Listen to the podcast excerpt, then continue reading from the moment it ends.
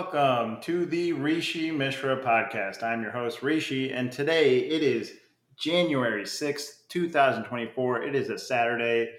Thank you all for listening. And with me today, I have a wonderful, a special guest, a jack of all trades guest. My guest today is David. David, how you doing?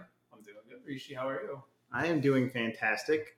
Thank you for coming on. Today's topic that we're going to talk about is ATVs. All-terrain vehicles. These are on four wheels, and they're meant for the outdoors. And I guess for me, the first question I have is, you ride ATVs. First question is, when was the first time you rode an ATV, and how did you get into it? Oh, that was actually a long time ago. I was about 12 or 13 years old. A friend of mine had a small little Chinese ATV called an Monsoon. It was a 90cc ATV, and then he also had a TTR 125 dirt bike, and him and I went to one of the local tracks that we were up in Michigan, and I almost rolled it on top of me a couple of times, but after that I fell in love with it ever since. And one day when we were up in Michigan, my parents and I were going to one of the county fairs up there, and there was an ATV that I saw on the side of the road that was for sale with a bunch of other cars. And I asked them to stop and look at it, and they told me, like, oh, if it's still there next week, then we'll go back and look at it. And sure enough, it was there. It was a 1998 Yamaha Banshee. It had great plastics. It was black and yellow, and it had gold wheels. And I've had that four-wheeler ever since. Dang, that's impressive. So you've had it since you said 13? Yep. Wow. So you've driven it for quite some time now. So would you consider yourself an expert in ATVs?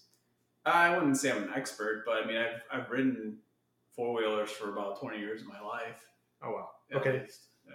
So these four-wheelers, so like, it's not a small thing, right? You mentioned like that it was being sold next to cars. So it's one of those things where you have a truck, and you basically, I guess the question is, like, you have this ATV. Where do you typically, you mentioned you were in Michigan when you use it. Are you typically using it in Michigan?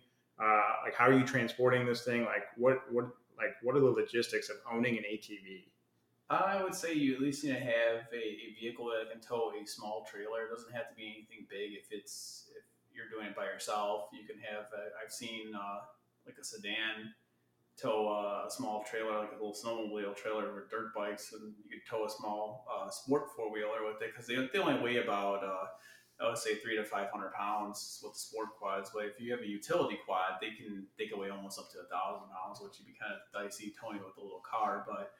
A small pickup truck is ideal, or anything that can haul, I would say, between 500 and 1,000 pounds would be ideal. With a small trailer, it's fine. Okay, so you like, and it's not like, it's not like, oh man, this is like a huge burden to try and carry around. So like with that, you could probably take it to many different places, not just Michigan, or you live here in Illinois right now. Like where, what are the different places that you've used it? Use the ATV?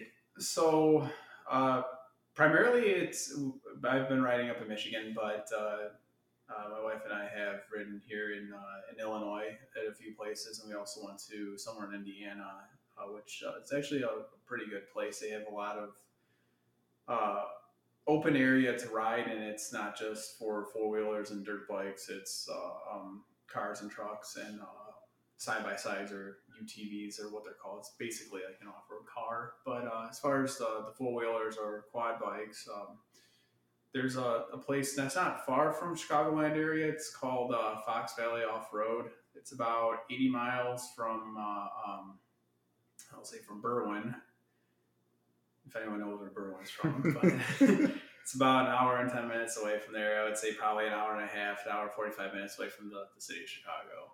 And it's out west on I-80. They host races there too. They host they call them GPs, Grand Prix races for dirt bikes now only. Unfortunately, it's basically a motocross track. They also host what's called a hair scramble. It's think of it as a cross-country race. If anyone runs cross-country, or think of a cross-country race on a motorcycle for about an hour and a half to 2 hours, and the course is about 5 miles long. Some of them can go up to like 10 to 20 miles long per lap. And it's pretty much through all types of riding conditions. If it's snowing, if it's raining, the only thing that prevents you is if there's lightning.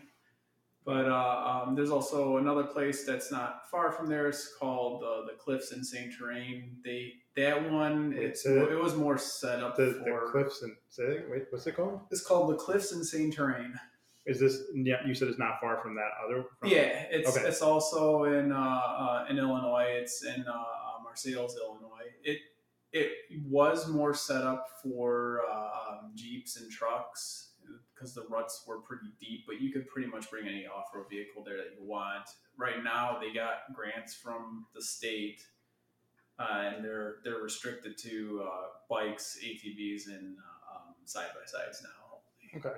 So you mentioned racing is something that you could do with ATVs. I guess a couple questions. One, what's the fastest? Do they track how fast you go on an ATV, or do you know how the fastest you've gone on an ATV? That's going to be question one, and I'm going to get to a follow-up question after that. So I guess that's the first question. Do they track how fast you go? I guess it depends on what type of racing. So the racing that I participate in is I do hair scrambles on my four-wheeler, and I do it up in Michigan. I started in Illinois, but the American Motorcycle Association here stopped doing races because there was a lack of support from riders for ATVs. It's just all bikes now in Illinois. But no, there a lot of like the motocross bikes, the sport quads, they don't have speedometers. You really don't know how fast you're going. You can kind of guess. Yeah, I was gonna say, do you have an idea what 30 miles an hour? Have you hit 30 on an ATV? Well, the ones that I've owned, I've topped them out. I've gone by about 90 to 100 miles an hour. Oh wow! Like on like an actual track or just on a road? More so in a field or at the sand dunes. Dang. Okay. What is that like? I mean, because you mentioned like it's not for those wondering, like it's not like it can get dangerous, right? Like you could have the ATV roll over on you. Oh yeah. So like I don't know that I would I would not recommend anyone going 90 miles an hour for the first time riding an ATV. Not that I don't even think you would be able to control it enough to even get up to that speed anyway.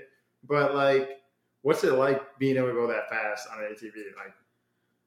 I don't want to say it's like a motorcycle, but I mean, if you've ever ridden a motorcycle, it's kind of like you have like the rush of like the wind and the draft going all around you.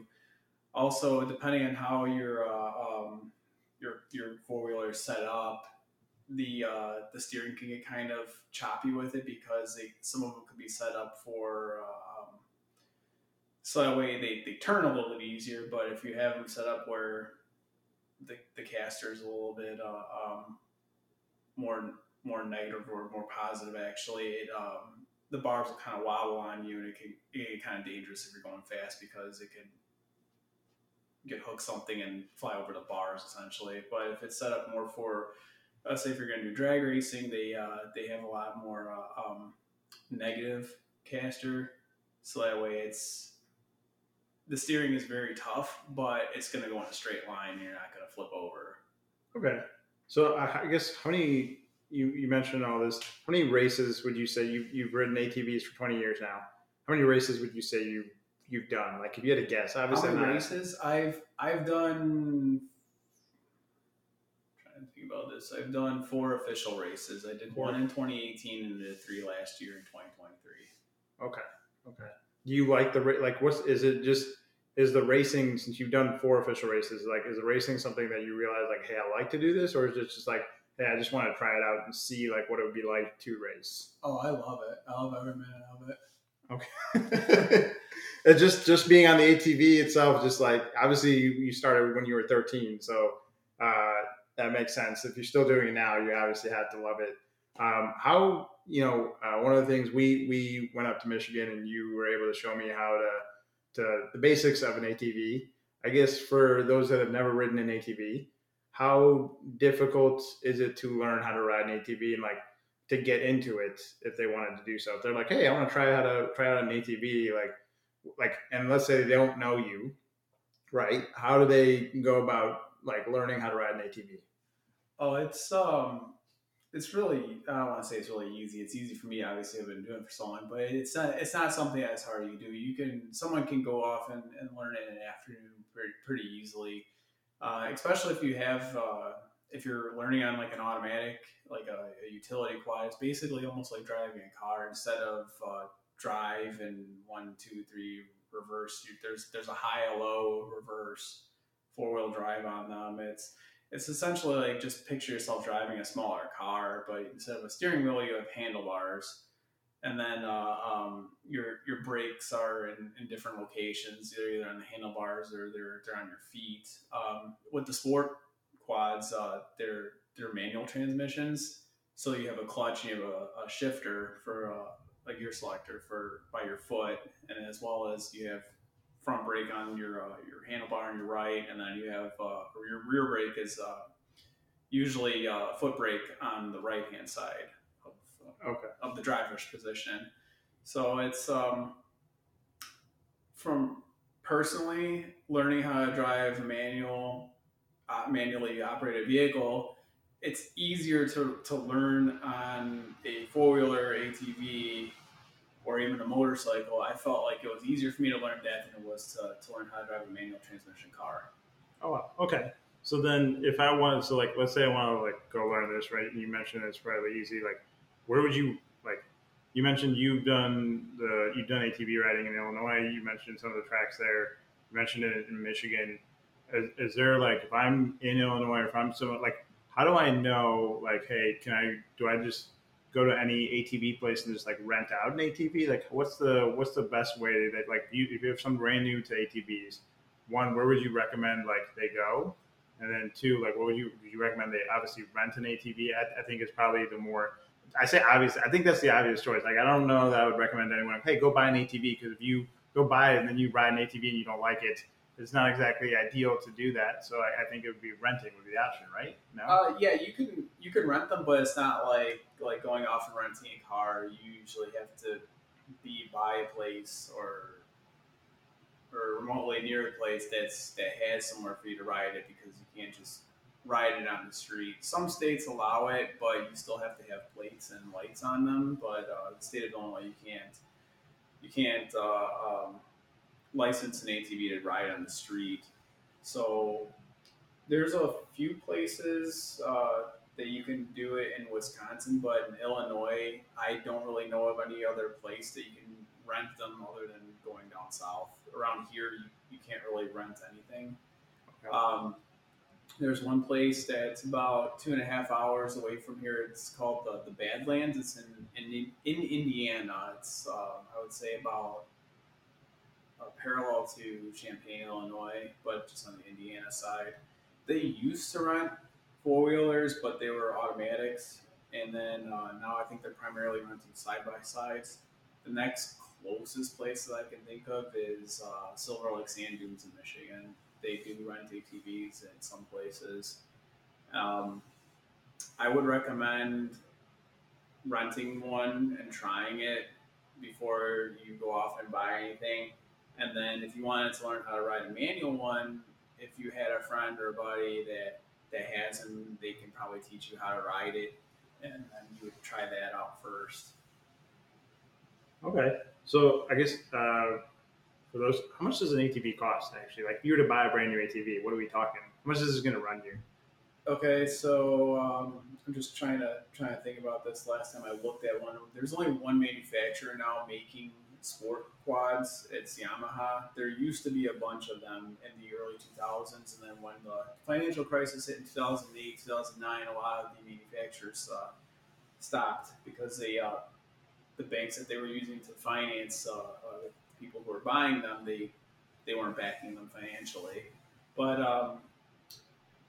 among that, it's about, I want to say, $10,000 to $12,000 for a brand new YFZ 450 or a Raptor 700 from Yamaha. Wow. Okay, so not exactly a small chunk of change. You'd have to have some commitment if you're going to buy one. Exactly. I would, in all honesty, I would recommend trying to find a used machine that's on Marketplace or Craigslist or something like that. But try to find one that has a title, and try to you take someone with you that's mechanically inclined that can check it out for you. Yeah, I guess what's the that everything's. What is the maintenance level? You buy an ATV. Let's say you're not a mechanic. I know you do. You fix cars all the time, so for you it's a little different. But like, what is the maintenance level of an ATV? Like, how much are you working on it in comparison to, like, let's say a car? Well, it depends on how much you ride it, because like machinery and farm equipment, the service intervals are based off of hours, not miles. Okay. So depending on the make, manufacturer, they each have a different interval for, like, whenever you have to change their oil or their air filters or their spark plugs or how do you know adjustment. How do you know how many hours that you're riding it? Though, like, you just have to, like, because, like, you have to track it. Like, so ideally, like, what someone would do is you would keep a log, or there's hour meters that you can get to put on your machine. Oh, okay. So if someone doesn't have one of those, then they say, oh, it's low hours, kind of have to take their word for it. But, I mean, if you're mechanically inclined and you know how to use a compression tester and like a leak down tester, you can kind of tell how much life a motor has left in it. If the compression's really low on it, you bought it from someone said it was just rebuilt. It's you can kind of think that they're kind of lying. Yeah, yeah. They're kind of lying to you, because usually that's the main thing with power sports or any like yard equipment is if the motor starts losing compression on it, or if it's really low, then you know it's time for a rebuild, at least on the top end of the motor. And then the rest of it, it's kind of like working on the car. I mean, you have your basic suspension, you check the bushings, you check the joints, you have brake pad life, the rotors, see if they show any signs of, like, run out or anything like that, or anything that's weird that looks on them. I would say the most important maintenance item for any of the power sports equipment is an air filter. Mm-hmm. If I had a choice of changing the oil versus changing a filter or cleaning and re-oiling the filter, I would do the filter over the oil, because you don't want to suck up any dirt in the engine. Okay. That makes sense. All right. That's quite a lot of good information on ATVs. I guess I will throw it back to you. Do you have anything else about ATVs specifically that, like, you could think of that you want to bring up to let people know, like, or you just even talk about in general with ATVs? No, nothing at this time. It's a hell of a lot of fun. I would just recommend at least going and trying it once in your life. Okay, cool. For those of you that are curious, if you want to message me at the Rishi Mishra Podcast, you can do so. And I will, if you have any questions about ATVs, I'll relay them to David, or we'll figure out a way to help you get your questions answered if you have questions about ATVs. But I'm going to go into then today's positive thought of the day. Today's positive thought of the day is going to be learn something new. And it's not necessarily specifically related to ATVs. I understand we talked about that, but it's learn something new. So the reason I say that is because, for us to be able to learn something new, we are expanding our horizons. We're expanding what it is that we can do and what we get interested in. Until you try to learn something new, you won't know whether you like it or not. And there could be a good chance that you like doing what it is that you're learning that you've never done before. And if you really like it, you might stick with it. For example, with, like, ATVs, you might stick with it for 20 years and more and counting. So always try, learn something new is my positive thought of the day. I don't know if you want to have anything you want to add to that, David. Not this time. All right. Awesome. Thank you for coming on the podcast. Appreciate you being on. Hope you had a good experience on the podcast. I don't know if you did or not, but did you want to sign us off? I think you can handle that, Rishi. All right. Well, appreciate it. Thank you again. Thank you for coming on. Looking forward, if you, I know you gave me some other topics, so maybe at another point we could talk about some of those as well. And I want to say thank you to everyone for listening again, and have a wonderful rest of your day. We will see you tomorrow with another special guest.